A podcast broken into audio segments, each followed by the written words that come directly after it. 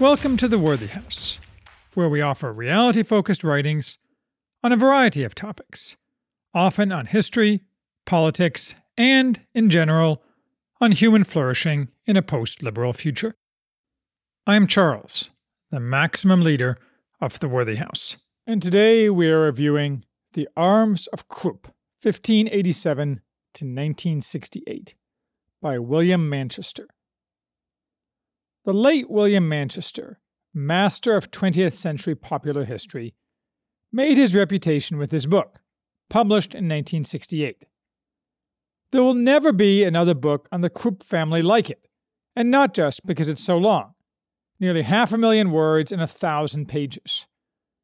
It is also because the Krupps are largely forgotten today, 50 years later, and because Manchester personally talked to nearly everyone in and connected to the Krupp family at its height, and those people are all dead. Just as dead is the firm itself, since the sole proprietorship that was Krupp no longer exists in that form or has any connection to the Krupp family. Sic transit gloria mundi, if gloria is the right word. Manchester's goal in writing this book was to combine an account of Germany's military and industrial rise with a longitudinal view of the Krupp family. The traceable history of the Krupp family began in 1587, with the arrival of Arndt Krupp in Essen, the heart of Germany's Ruhr region. The five generations after Arndt Krupp receive only skeletal mention in a handful of pages. The only family head who rates even a minor mention, at least in Manchester's eyes, is Anton Krupp, who was recorded as selling musket barrels during the Thirty Years' War, around 1640. Still, the family was very prominent and successful in Essen, with the usual ups and downs of early modern merchants. by the late 1700s, had moved into iron and coal. But the book really begins with the accession of Friedrich Krupp, 19 years old, as manager of the works owned by his grandmother, in 1807. Friedrich died in 1826, and there were only four more heads thereafter. Alfred, Friedrich's son, ran the firm until 1887. Friedrich Alfred ran it until 1902. His daughter, Berta, inherited the firm. He had no sons. But the firm was headed by her husband, Gustav. They ran the firm until the 1940s. Their son, Alfred, ran the firm until 1967. And his son, called Arndt, just as had been the first Krupp, renounced his inheritance without reluctance. And so the firm passed, due to insolvency, out of family hands in 1967, just before Alfred's death. The first Friedrich set the tone for the family's 150 years of effort, focusing on cast steel of the highest quality. Making steel was then some combination of art, alchemy, and science, and the English dominated the high end steel market. Friedrich had some success in manufacturing excellent steel on a small scale, but he had constant struggles with manufacturing and creditors and died in his 30s. Still, he was credited with being the foundation of the family's later enormous fortune, and the hut in which he lived and died was preserved as monument inside the gigantic forest of factories that made up the Krupp Works. It was destroyed in World War II, but was rebuilt and stands today. But his son, Alfred, an eccentric, monomaniacal genius, was the real making of the family. Alfred's nickname, the Cannon King, gives away what he was most famous for. Actually, it was railroad wheels that made him more money than Cannon at least at first. In fact, the famous interlinked three ring logo of the Krupp firm signifies railroad wheels, not cannon muzzles. But Alfred began with almost nothing his father's decayed shop and hut, a few workers, and no money. And he was only 14 years old. However, he was a workaholic perfectionist, and scraping together money and workers, he focused on high quality steel rollers and then he went about selling them and other products near and far, with a mixture of bombast and bravado. Really, he exemplified what I've always said a starting entrepreneur must do say yes to every potential customer inquiry, and figure out how to accomplish it later. Alfred, for example, assured the Prussian government he could produce a million pounds of cast steel a year, which was totally ludicrous. And then he traveled to France and England, making similar promises, and awkwardly spying on the English, who were not fooled and didn't care anyway, since they would have been happy to show him what they were doing. For decades, his business went up and down, but on an upward trajectory, especially after he turned to weapons for the first time in 1844, though for reasons that are completely unknown. Weapons, primarily artillery of various types, made the Krupps, although that was also not an easy path. As with any military procurement, between sclerosis and corruption, it was hard to get the government interested. It took many years for the Prussian government to be willing to even test Krupp weapons, despite Alfred's constant efforts. He sold guns to any other government who would buy, primarily the English and Russians, before the Prussians bought in. And he was always, always improving his weapons, both in quality and in capability, and making improved armor that could only be penetrated by his improved cannon.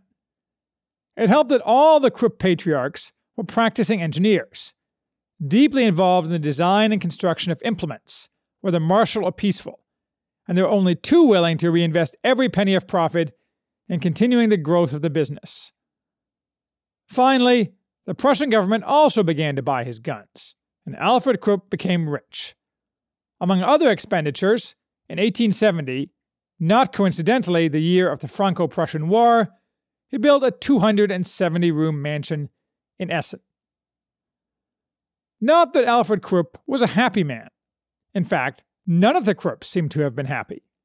They were all wholly dedicated to the firm and its continued existence as a sole proprietorship. Their relationships with their wives were rarely good, except for Gustav and Bertha. Their relationships with siblings not much better, and not helped by the combination of tradition and law, which dictated that the entire firm was passed to a sole heir, leaving nothing for the others. Moreover, the Krupp family heads were subject to various phobia type mental debilities and personality quirks, and rarely seemed to be enjoying themselves, even amidst all their wealth. Still, as Prussia waxed, so did the Krupps. Alfred died in 1887, leaving a detailed, demanding will and testament to which his successors hewed closely until the demise of the firm itself. Alfred's son, Friedrich Alfred, with whom he had a distant relationship, he had lived primarily with his mother, who had separated from her husband, succeeded to the firm's ownership. Friedrich Alfred wasn't all that interested in steel, but he rose to the occasion, educating himself on steel making and turning himself into a sales ambassador for the firm. By the peak of his power, he had 127 acres of factories under roof and manufactured 320,000 tons of the finest steel each year. In practice, much of Essen was run as a company town. And most important of all, Friedrich Alfred developed an excellent relationship with the Kaiser, Wilhelm II, strained sometimes by the ongoing Krupp habit of selling weapons to all comers. Unknown to nearly everyone, though, Friedrich Alfred's main diversion was running an orgy palace centered on himself for young men on the island of Capri. German law frowned aggressively on male homosexuality, even though a non trivial number of high military officers were homosexual, not surprising in a male dominated culture that denigrated women, similar in some ways to Spartan culture. Exposed by the Italian press, Friedrich Alfred killed himself in 1902, leaving the firm to his teenage daughter, Berta with the Kaiser's needed approval, given that by this point the Krupp firm was regarded as essential to the military readiness of the Reich, in 1906 Berta married a minor diplomat, Gustav von Bohlen und Halbach, who added Krupp to his name upon the Kaiser's special permission and was normally simply called Gustav Krupp. He was nearly a caricature of Prussian rectitude and inflexibility, and while Bertha continued to own the firm, Gustav Krupp ran it until the early 1940s, when he gradually slid into senility. That time period, of course, was the peak of German military prowess and output. Manchester relates Krupp's sales of weapons to governments around the world, including in the Balkan Wars and World War I. By the third year of the Great War, Krupp was producing 9 million shells and 3,000 cannon every month, including monsters like Big Bertha, the famous enormous howitzer. Krupp also produced ships and submarines, and so was involved in nearly every area of war technology. The result of World War I was, unsurprisingly, disastrous to the Krupp firm. Most of the factories were forcibly dismantled and given to the victors, and Gustav Krupp was formally branded a war criminal. The family largely retreated to the Austrian Alps, to the secluded Blühnbach Castle, which they had bought from the Habsburgs after Franz Ferdinand's assassination, and which is today owned by a little known brother of the famous Koch brothers. Gustav, though, immediately began working with the government to overturn the effects of the Versailles Treaty, and was instrumental in various evasions that allowed German rearmament, although among other indignities he served a year in prison, even though he had been sentenced to 15 years, after being convicted by a French military court on charges of inciting a riot, in which, propaganda gold, several Krupp workers were killed by French soldiers. Gustav therefore missed the worst area of hyperinflation and began the recovery of the firm, openly manufacturing civilian trinkets and investing in the latest equipment that would ultimately be turned to other purposes, so called black production. As the Nazis rose, Gustav eagerly hitched himself to their star, though he was always more interested in Krupp and Germany than Nazi politics as such.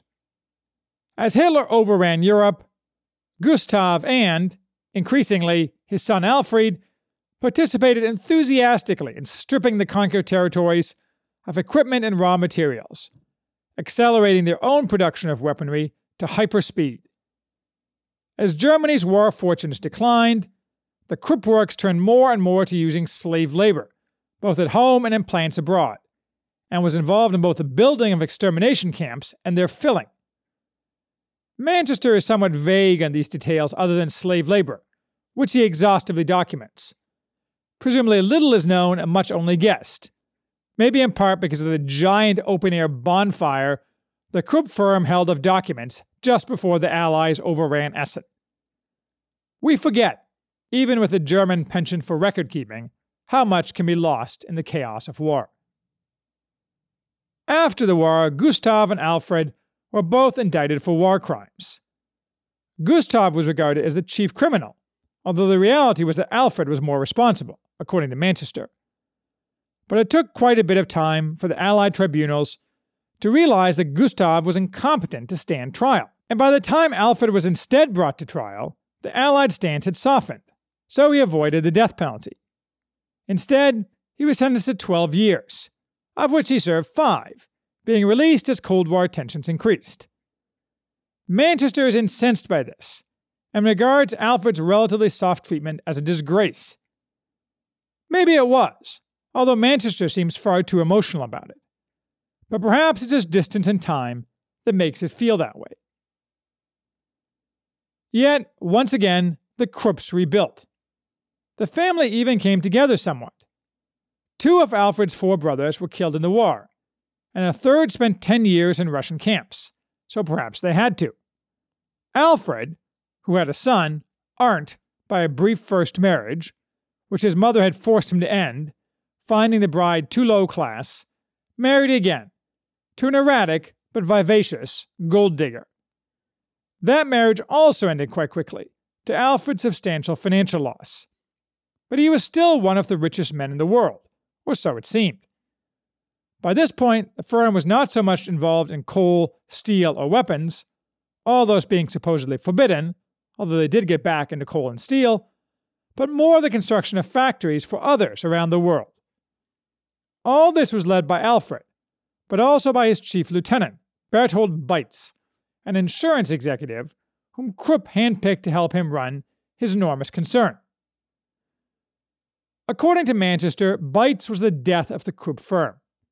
He says Beitz goosed sales, even as the German post war economic miracle turned sour, by competing on price, contrary to Krupp tradition, and by offering long term credit at very low interest rates, while borrowing short term at high interest rates, all the time not understanding what a balance sheet is.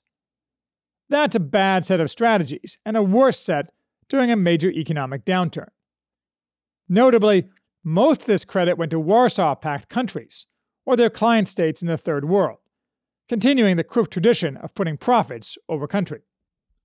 Moreover, Manchester ridicules Beitz for affected Americanisms and for his inability to make friends among the smokestack barons, and even more importantly, German bankers.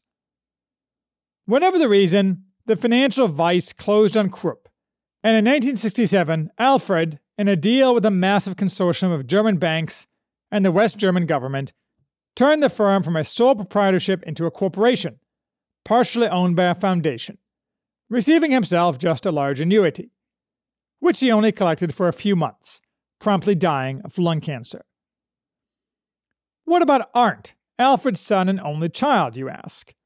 Well, let's just say he was shockingly effeminate and a notorious homosexual, who made very clear in the years leading up to the firm's demise that the last thing he wanted to do was to work hard at anything, and even less to work hard at running the family firm.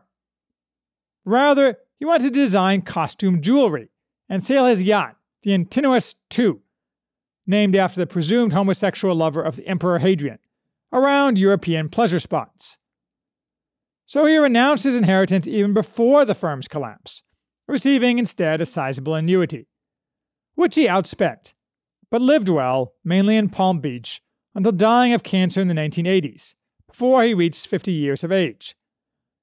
Manchester never quite comes out, pun intended, and states that Arndt was homosexual, presumably because of libel laws, but it's obvious in the book and openly acknowledged today.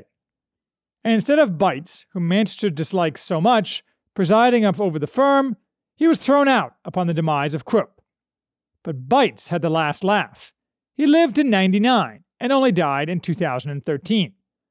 Moreover, he was widely honored along the way, for among other reasons, by Yad Vashem for saving Jews from death, both by paperwork, similar to Oskar Schindler, and by actually hiding Jews in his house. Manchester does not mention any of this. Maybe it was not known in the 1960s, but it seems like Beitz's star, unlike Alfred's, rose after the publication of this book. In general, I liked The Arms of Krupp. I could have used more information about the specifics of Krupp industry, not a commonly covered topic and a lot less about World War II, a topic that has been covered endlessly. The earliest Krupps worked in steel, and their comparative advantage was quality and innovation. That steel became the basis of railroad wheels and guns, as well as other steel implements. By the end, though, as shown in a chart provided by Manchester, Krupp dealt in chemicals, refineries, rubber, real estate, and much more. We are given no idea, though, of how the firm got from focusing narrowly on steel to be a conglomerate. So I would have liked more industrial history and less war history. But then, I'm in the manufacturing business, so that may be a minority viewpoint. A common complaint at the time this book was published was that Manchester was biased against the Germans as a people. It is hard to tell if that's true, and if he was, it was understandable. The war, after all, was very much a living memory in 1968, and Alfred Krupp had largely escaped justice, which annoyed Manchester.